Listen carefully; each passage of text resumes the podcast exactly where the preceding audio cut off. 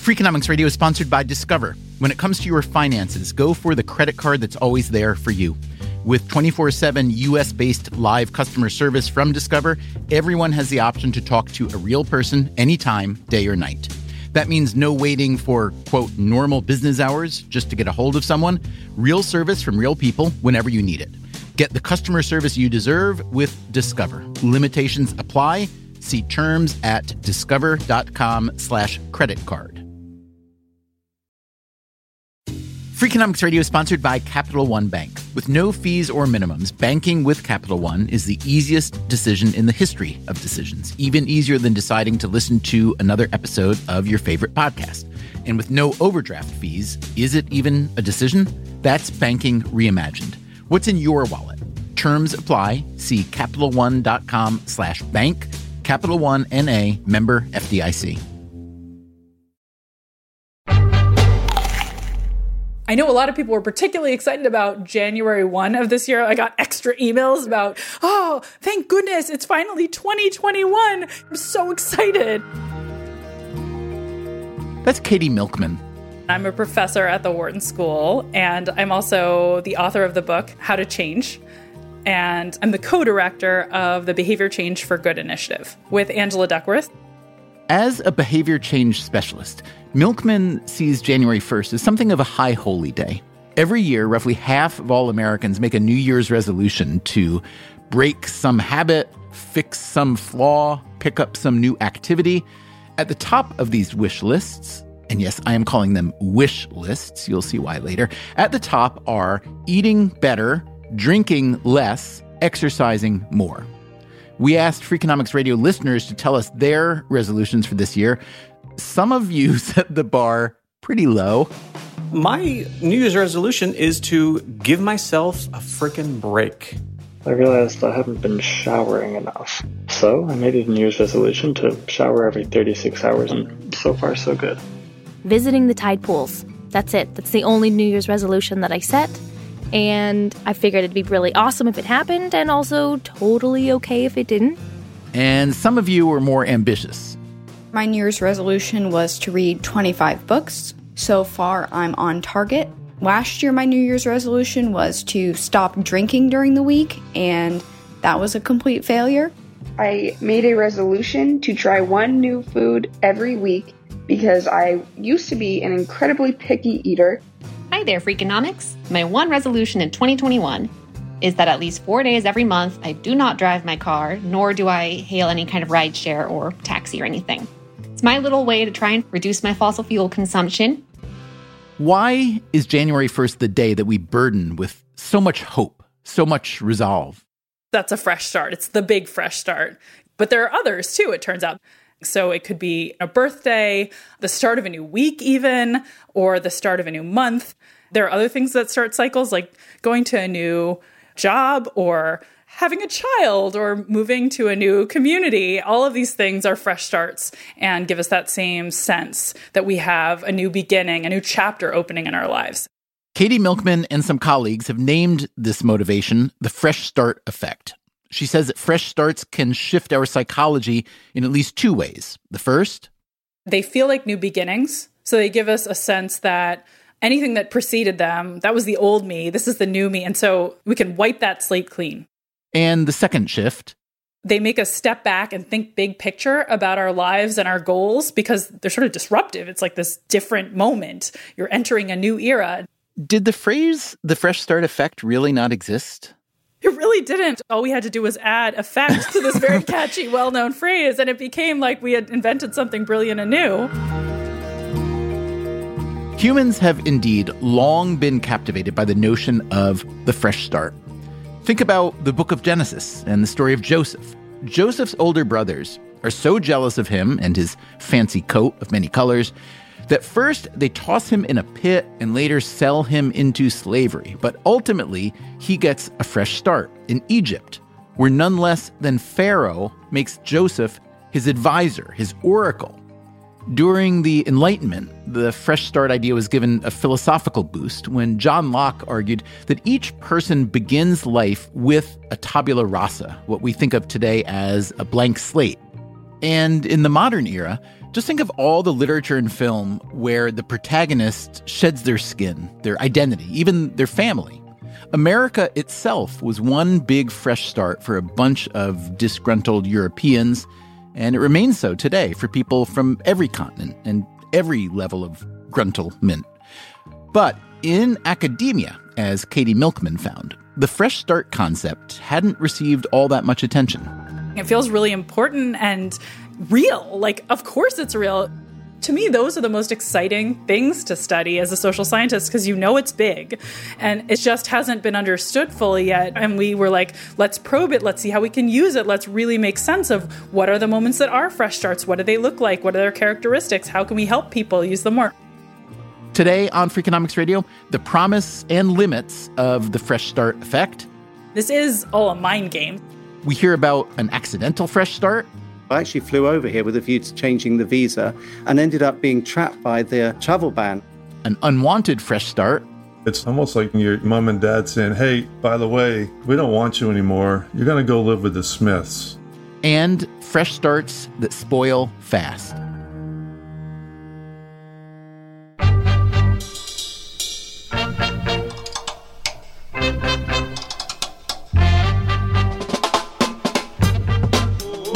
Is Freakonomics Radio, the podcast that explores the hidden side of everything. Here's your host, Stephen Dubner.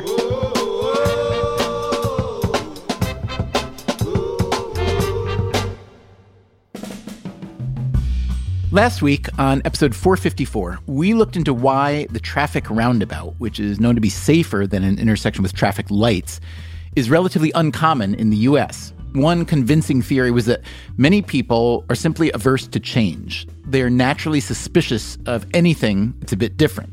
Indeed, there is a large body of research showing that aversion to change is real and large. And yet, humans, being the funny animals we are, we also want change, sometimes desperately. At least that's what you'd conclude when you think about New Year's resolutions and the zeal with which so many people make them. So, how successful are New Year's resolutions? A recent study by a University of Stockholm psychologist named Per Carlbring, along with three co authors, found that 55% of these resolutions essentially worked. That sounds amazing. So, I'm going to be a grouch about it. That, again, is Katie Milkman, whose research on the Fresh Start effect is cited approvingly in this new study. So the study is correlational. It's also, you know, based on self-report. That is, the study wasn't a randomized or controlled experiment. Most every study that is done to see how many people achieve their New Year's resolutions is based on self-report. It's really hard to get objective data on this unless you're, you know, stalking people in some incredibly bizarre way.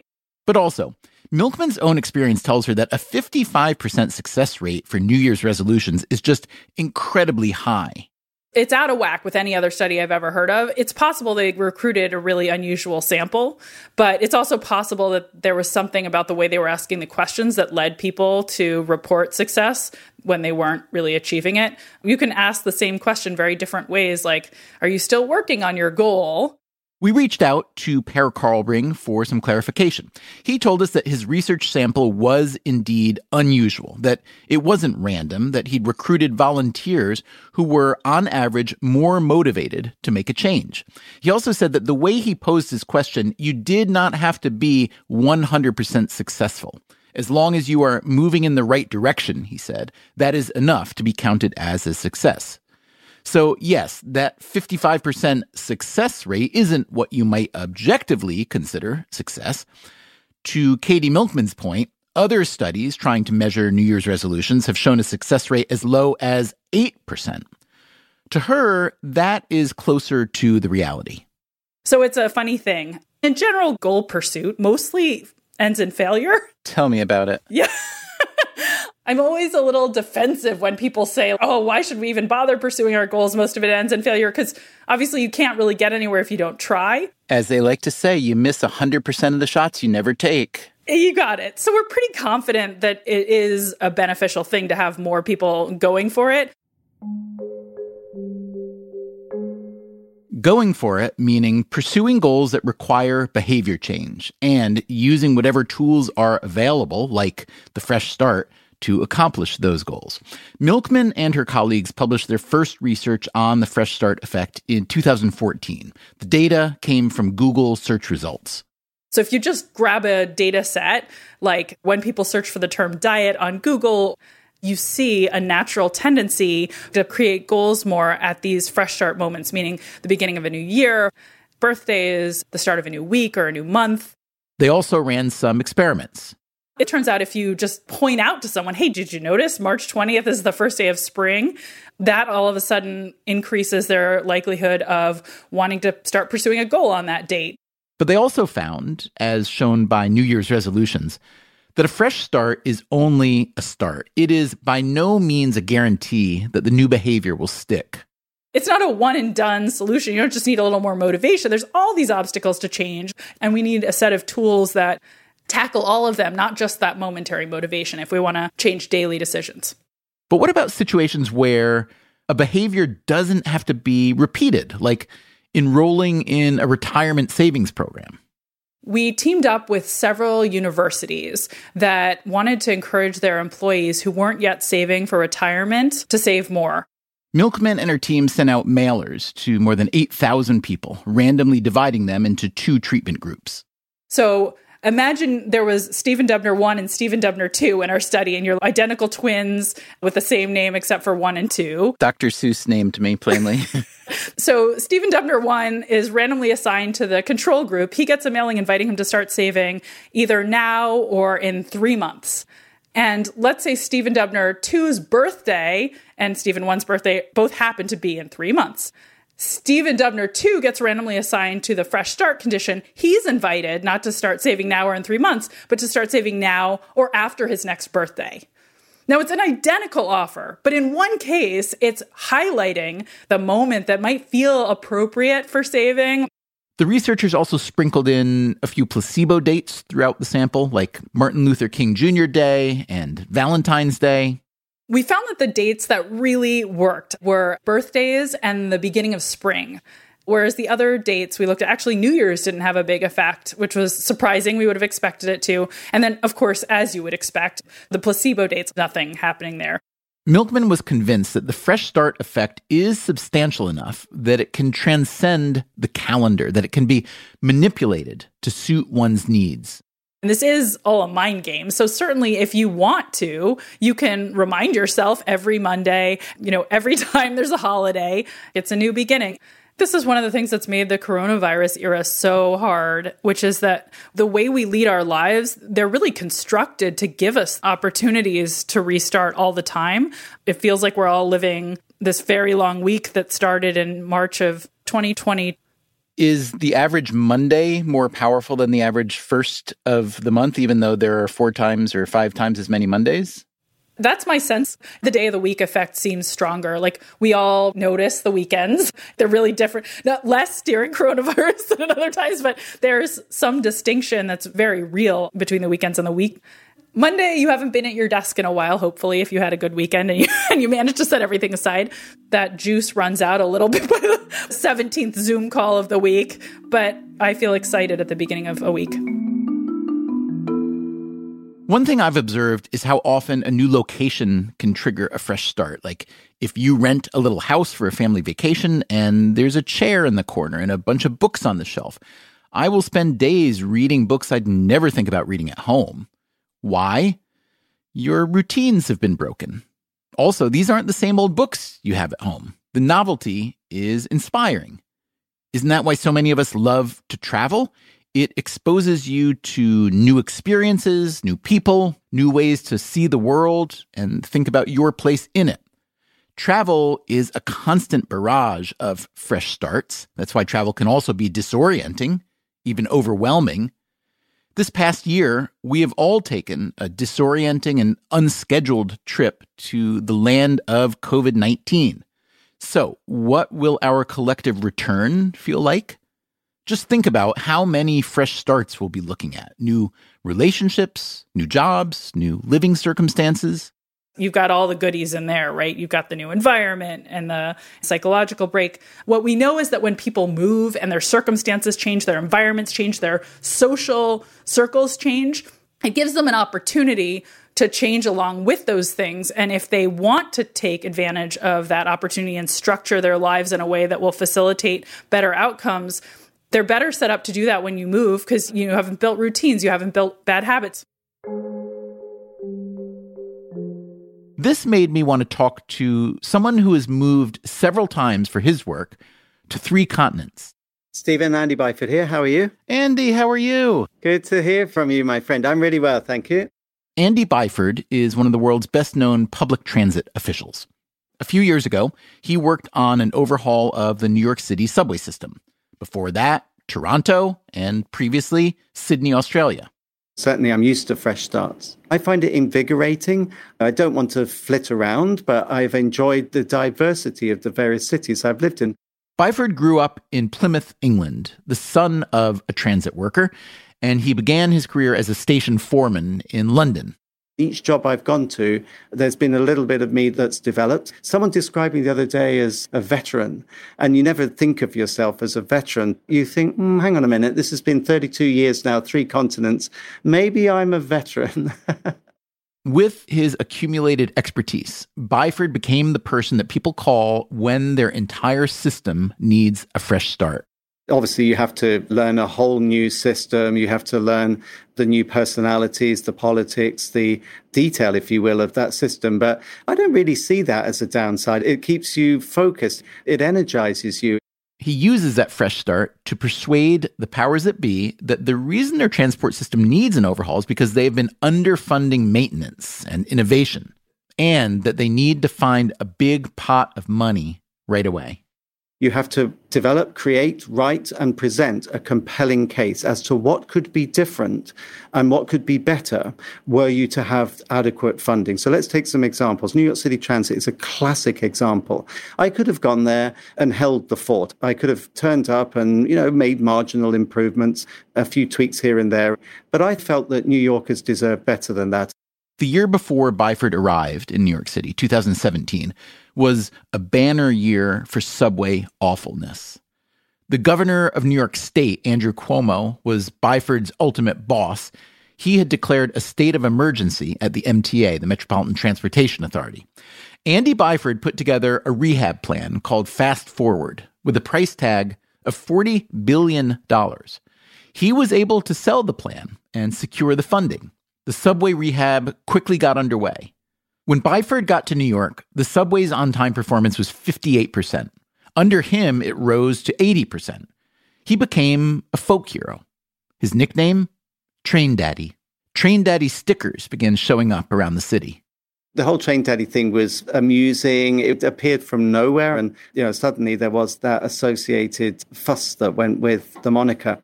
If there's one thing politicians dislike, and this seems especially true for New York politicians, including Governor Cuomo. It is when their subordinates become too popular. Andy Byford began to find himself excluded from certain meetings. His parent agency, the MTA, underwent a sudden reorganization. As a result of the reorganization, my job was basically cut in half. It wasn't the job that I was brought into New York to do.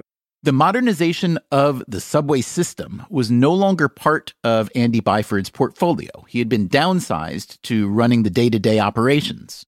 Even what was left, the residual element, namely of running the day to day, I found that I was being excluded from key decisions. I was finding that other people were taking what I felt were operational decisions, and that was an untenable position.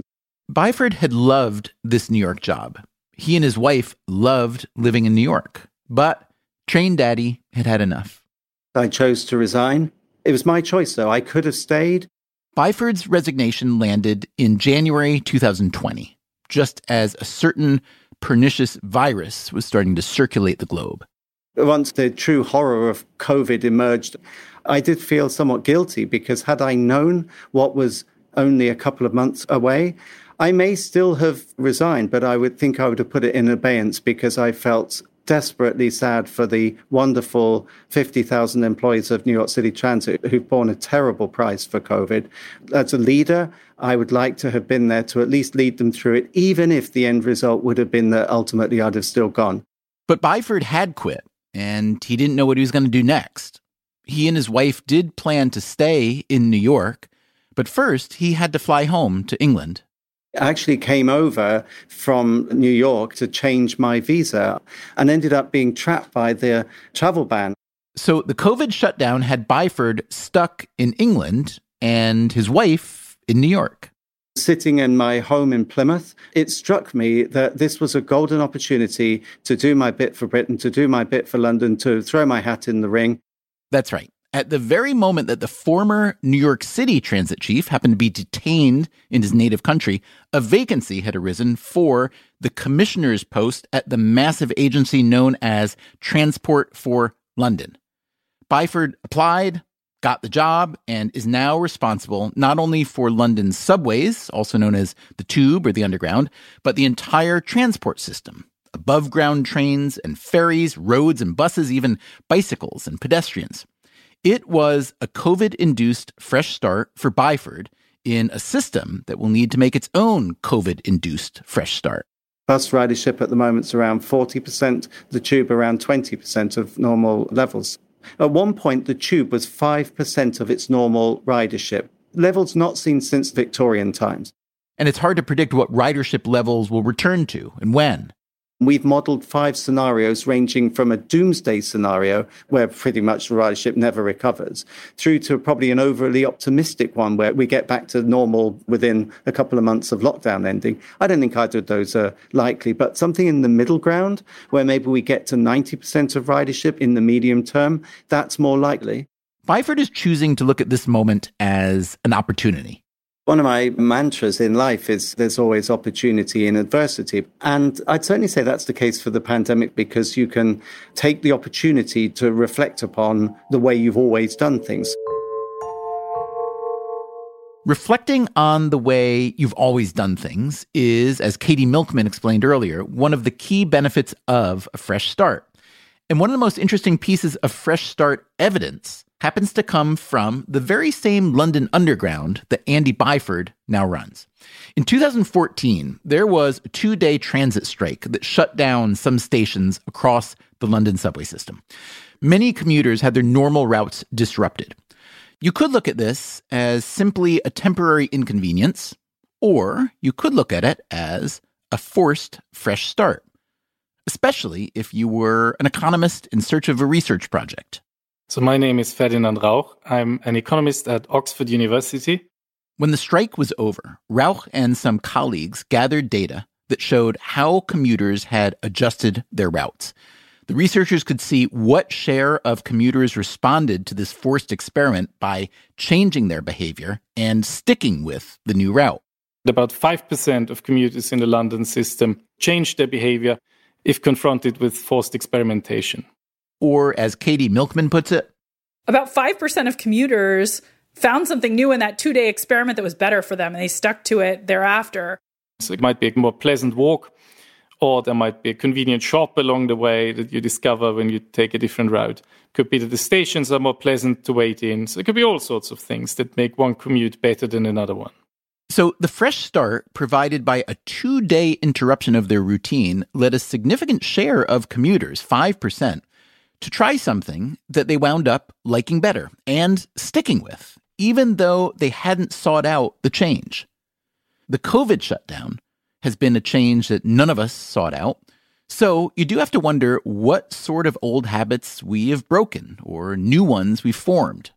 Our habits are tested very rigorously by COVID. We have to question most things we do. We have to do many things differently if the general theme of our paper is correct, that people are stuck in habits excessively, then COVID has lasted for so long now that people could just be that they're now stuck in a new habit.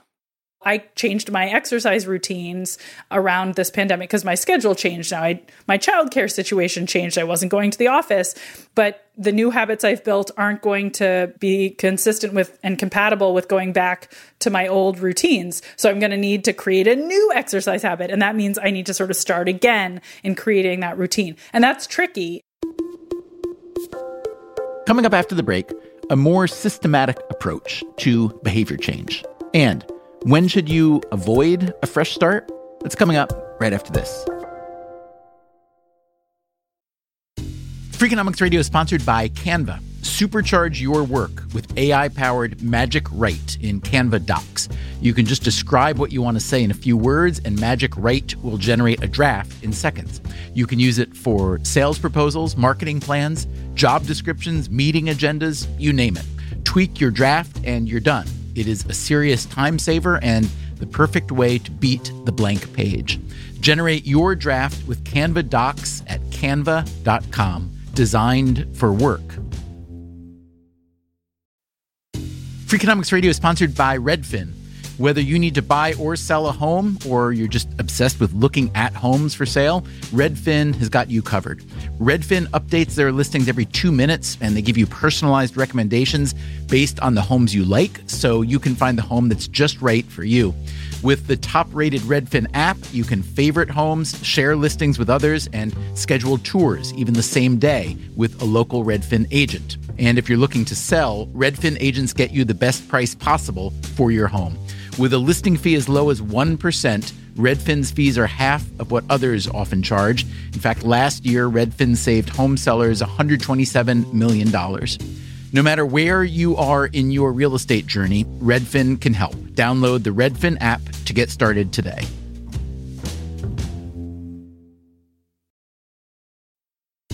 Freakonomics Radio is sponsored by Cars.com. Have you heard about the Your Garage feature on Cars.com? Here's how it works you add your car to your garage to track its market value and cash in when the time is right to sell. Track both your car's historical and projected value. When it's time to sell, easily secure an instant offer from a local dealership or sell it yourself on cars.com. Start tracking your car's value with your garage on cars.com.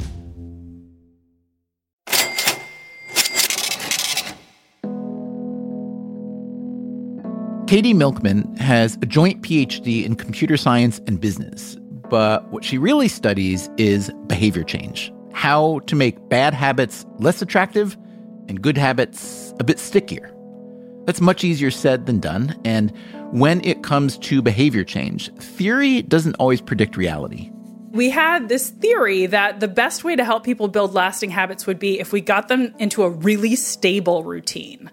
So if we could convince you like every day at the same time to go to the gym. We said if we basically pay you enough to do it at the same time consistently over and over again for a month, we're going to see this skyrocket in terms of habit formation. So we ran this test. We paid some people to be really routine, like really the same time every day, and other people we paid to be less routine, if you will. And we were sure the routine folks, when we let go and watched what happened, they would rise. But what she and her fellow researchers actually saw it was the opposite. The people who we paid to be flexible and to do things at different times, they built more lasting habits. And I think fresh starts are like that too. Like life is a mess. So we need to have flexibility. And there's all these little tricks like trying to train habits that have fallback plans, trying to build in a buffer in case we fail. So, when you talk about helping people follow through and achieve more, it sounds like you're talking about a portion of the population, but certainly not the whole population because, you know, life is not a mess for everyone. And there are some people for whom routine is not only desirable, but they're really good at it. And they have discipline that doesn't require them to have these fresh starts. If I'm, let's say, a military officer listening to you, I say, well, okay, you sound like you're trying to fix a problem that I've fixed in a different way by actually having routine and discipline where I am able to accomplish the goals I need to without relying on some mental trickery. So, is what you're describing really universal and really generalizable, or is it more for the kind of people who tend toward a certain kind of messiness in your phraseology? I actually think the most successful people use all these tricks. So that's why they're successful, you're saying? Yeah, I've yet to meet the perfect person like this military officer of whom you speak. I feel like I interact with a lot of really, really successful, incredible people between my students at the Wharton School and my colleagues and the people I've had the opportunity to work with at companies on research projects. And they're all a mess, you're saying? Well, they're achieving a lot, but we all have struggles. There's nobody who isn't suffering from self control issues or forgetfulness. And at some level, the more you achieve, the more you need to get everything right because the margin for error is smaller. But yeah, I don't think there's a lot of people who have everything figured out. Everybody's striving to be better on some dimension. There's also the fact that once you have established a good habit or routine, nowhere is it written that you are entitled to its everlasting continuation. We'd done this big intervention to try to get people to exercise more regularly. And we had this very positive effect, and it got wiped away at Thanksgiving break. So students had this disruption to their schedules, and they went home, the gym was closed, they came back, and all the benefits were washed away. Milkman and her colleagues already knew that a fresh start can have a positive effect, but this Thanksgiving lapse got them to see a flip side. We were really interested in the idea that disruptions could sometimes be negative. We were also really interested in the idea of resets. I study a type of fresh start that I call reset. That is Hengchen Dai, a former student of Katie Milkman's. Dai now teaches at UCLA's Anderson School of Management, where she studies motivation. She first started exploring the reset idea in a series of lab experiments. Participants would play a game in which they would be interrupted at the midpoint. At this interruption, some participants had their score reset to zero. Others would keep their score running. Dai wanted to know whether a reset affected overall performance, and if so, whether there was a difference if before the reset, the participant was doing well in the game or doing poorly. In other words, what's the fresh start effect look like if you're succeeding? And what's it look like if you're struggling? Her lab results were interesting enough that she wanted to analyze the reset effect in the real world. She went looking for a real world scenario that mirrored the lab game she'd been running, and she found it in Major League Baseball. This might lead you to assume that Dai is a big baseball fan, I basically know nothing about baseball. I often joke to my friends that life is too short to watch baseball. But baseball had a quirk that was perfect for what Dai wanted to know about resets. So, Major League Baseball consists of two leagues the American League and the National League. Quite routinely, players are traded during the season. And when a player is traded across leagues during the regular season, his season to date statistics are reset. So, for example, say a player had a season to date batting average right before trade as 275. A 275 batting average is pretty good, above the league average. Anything in the neighborhood of 300 is considered excellent. So let's say that 275 hitter is traded from a team in the American League, like the Boston Red Sox, to a team in the National League, like the Chicago Cubs. If he's traded across leagues, his batting average will start from zero. So that is a reset. But, and here is the quirk that made baseball the perfect real world setting for Hengchen Dai's study. If that same 275 batter is traded from one American League team to another American League team, or from one National League team to another National League team, his batting average doesn't get reset. Voila a perfect natural experiment to test the power of the reset with a lot of data. Dai looked at about 700 trades from 1975 to 2014, covering 250,000 individual at bats. Now, there were a lot of factors Dai had to consider. For instance, if a player happened to be doing very well when they were traded and did worse after, or vice versa, I think some people, when listening to this episode, will naturally think, wait, wouldn't just be regression to the mean, right? And that's why it's critical for me to have a control condition to look at people who are also treated, but within the same league. Regression to the mean wasn't the only thing Dai had to control for.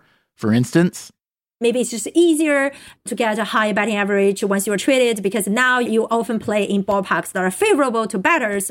Right. Some ballparks are considered hitters' parks, while others favor pitchers.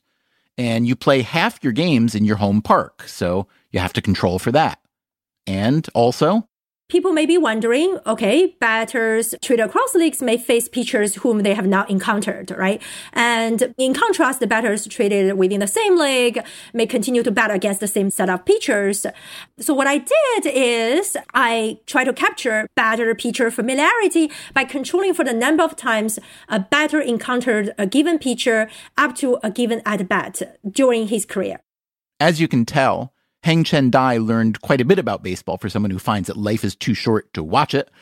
What else did she have to control for? So, one potential concern is people were traded to teams with different qualities, potentials, and performance, right? So to address this possibility, each time where a player come at a bat, I control for the performance of the team at that time the player was at. And specifically, I control for the percentage of games the player's team had won up to that date as well as the team's batting average up to that date. She also controlled for the difference in moving from the American League to the National League versus from the National League to the American League. And finally, Dai controlled for the date of the trade, the point in the season at which it took place. If I'm traded at a later point, I may have a different reaction to reset, and I want to make sure this is not driving my effect. So, with all those bases covered, Dai ran her analysis across all those trades, all those years, all those at bats. And what'd she find? So I find that when a player's performance is weak, more precisely, is their batting average prior to the trade is low, a reset is helpful. Their performance after the trade is significantly better if they are traded across leagues than if they are traded within the same league. In other words, for players who had not been playing well, a trade with a batting average reset provided a fresh start that lifted their fortunes. And what about players who had been playing well before they were traded? So their performance actually reduced after they were traded, both when they are traded across leagues or when they are traded within league. So for players who were doing well when they were traded, the reset proved to be a negative, more of an interruption than a fresh start. One example Dai points to in her data is Manny Ramirez, one of the best hitters in the modern era. He played for five teams over nearly two decades. Dai points to the 2010 trade that brought him from the Los Angeles Dodgers of the National League to the Chicago White Sox of the American League, and a newspaper article published at the time. And I quote the article. It says, Ramirez's batting average has slipped all the way after a decent start. He has more strikeouts than hits. I think in the case of Manny, age is a factor. That's Bob Tewksbury. He also, I believe, got suspended because of performance enhancing drugs. And I think he spent his time away or whatever the penalty was and then came back. Tewksbury is a former big league pitcher himself. I personally don't think that that's a great person to focus on in this because of his variables. Now, just because one player has a few extra variables to consider doesn't mean that Hengchen Dai's findings don't hold up. But the case of Manny Ramirez does show how tricky it can be to measure behavior change at the individual level. In baseball, as in life, one change may be accompanied by many more. But Bob Tewksbury does believe that Hengchen Dai's research in general has the ring of truth. After his pitching career, Tewksbury became a mental skills coach, and he has worked for a variety of teams. If you're below the league average and you get traded, I think psychologically you're having a bad year and you're thinking like, "Oh my god, I'm going to end up hitting 230 this year." But then you get traded and you go, "Hey, I can start over again." And it's fresh and now you get out of the gate and you're 3 for your first 10 and you're hitting 300 and psychologically you feel better. And conversely when you get traded across leagues and you know you're batting 300 in one league the psychological effect is now i got to keep this going. I've lost my whole routine. I think the reset effect is real in that case on both ends as a pitcher bob tewksbury won more than 100 games playing for six teams over more than a decade he had the experience of being traded from his first team the new york yankees I was with my now wife. It was the All Star break of 87. She had come to visit me, and we went to the Catskills. And the bellman at the hotel told me that I'd been traded. You know, there was no cell phones. It was on the radio. He told me, and I'm like, holy cow. And it is a blow, almost like, you know, your mom and dad saying, hey, uh, by the way, we don't want you anymore. You're going to go live with the Smiths. The trade sent Tewksbury to the Chicago Cubs. And they didn't know me from Adam. I actually was hurt shortly after I got there, so I didn't perform well. And then the perception of, you know, we traded for this guy, the innuendos, the body language, the nonverbals, you know, you don't feel comfortable. You're learning a new city and a new everything. So that move from New York to Chicago was not good, but the move from Chicago to St. Louis was wonderful. That move was a year later. Tewksbury, by now a free agent, chose to sign with the St. Louis Cardinals. You know, I felt comfortable. The organization was very family friendly.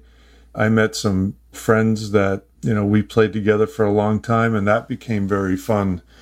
My son was born in St. Louis. I had my best seasons there, and I think a lot of it was because of the comfort level of playing in St. Louis and the people and you know in the city and in the organization.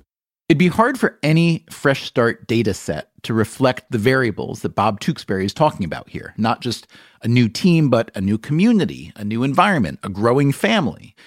So it's probably not the reset alone that messes with your psyche any number of things could make a fresh start a good one or a bad one. There is another sport, which Tewksbury is also fond of, that may be a bit simpler to consider golf. The golfers all live at home. They're not on a particular team. They travel to the tournaments. The golf courses don't change. You know, the hole's still the same size when you get to the green.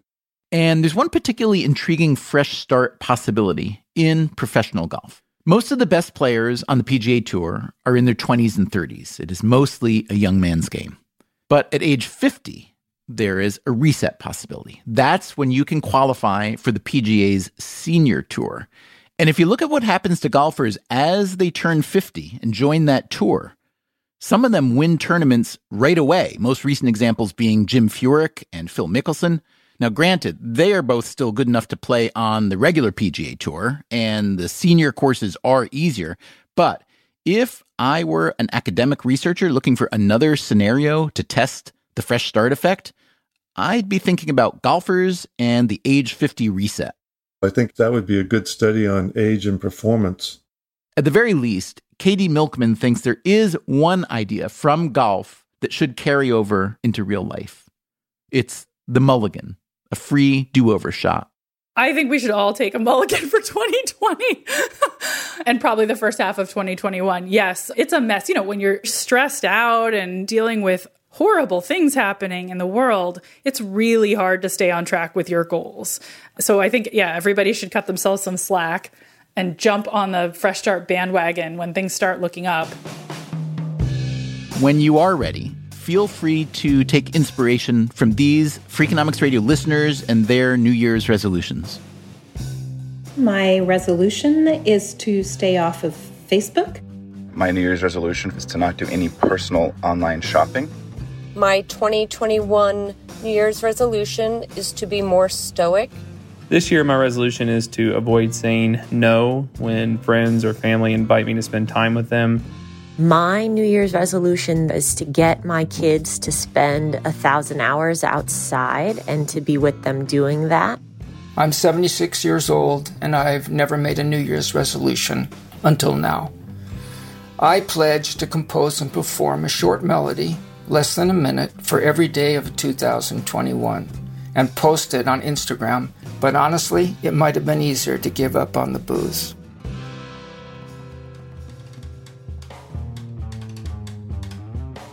Thanks to everyone who sent in resolutions. Thanks also to Katie Milkman, Hengchen Dai, Andy Byford, Ferdinand Rauch, and Bob Tewksbury for teaching us all about fresh starts.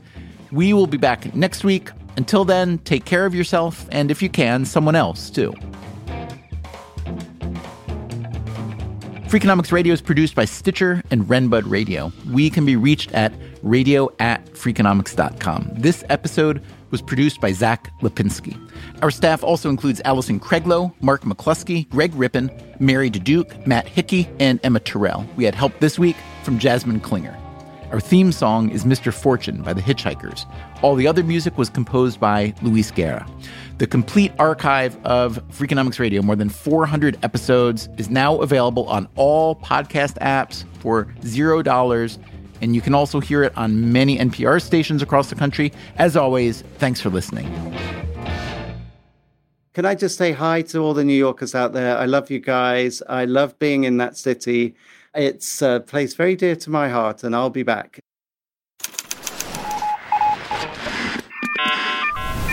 The Freakonomics Radio Network. Stitcher.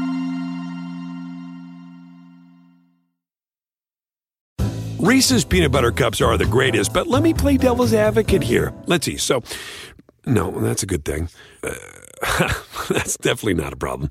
Uh, Reese's, you did it. You stumped this charming devil. Life is a highway, and on it there will be many chicken sandwiches. But there's only one McCrispy. So go ahead and hit the turn signal if you know about this juicy gem of a detour.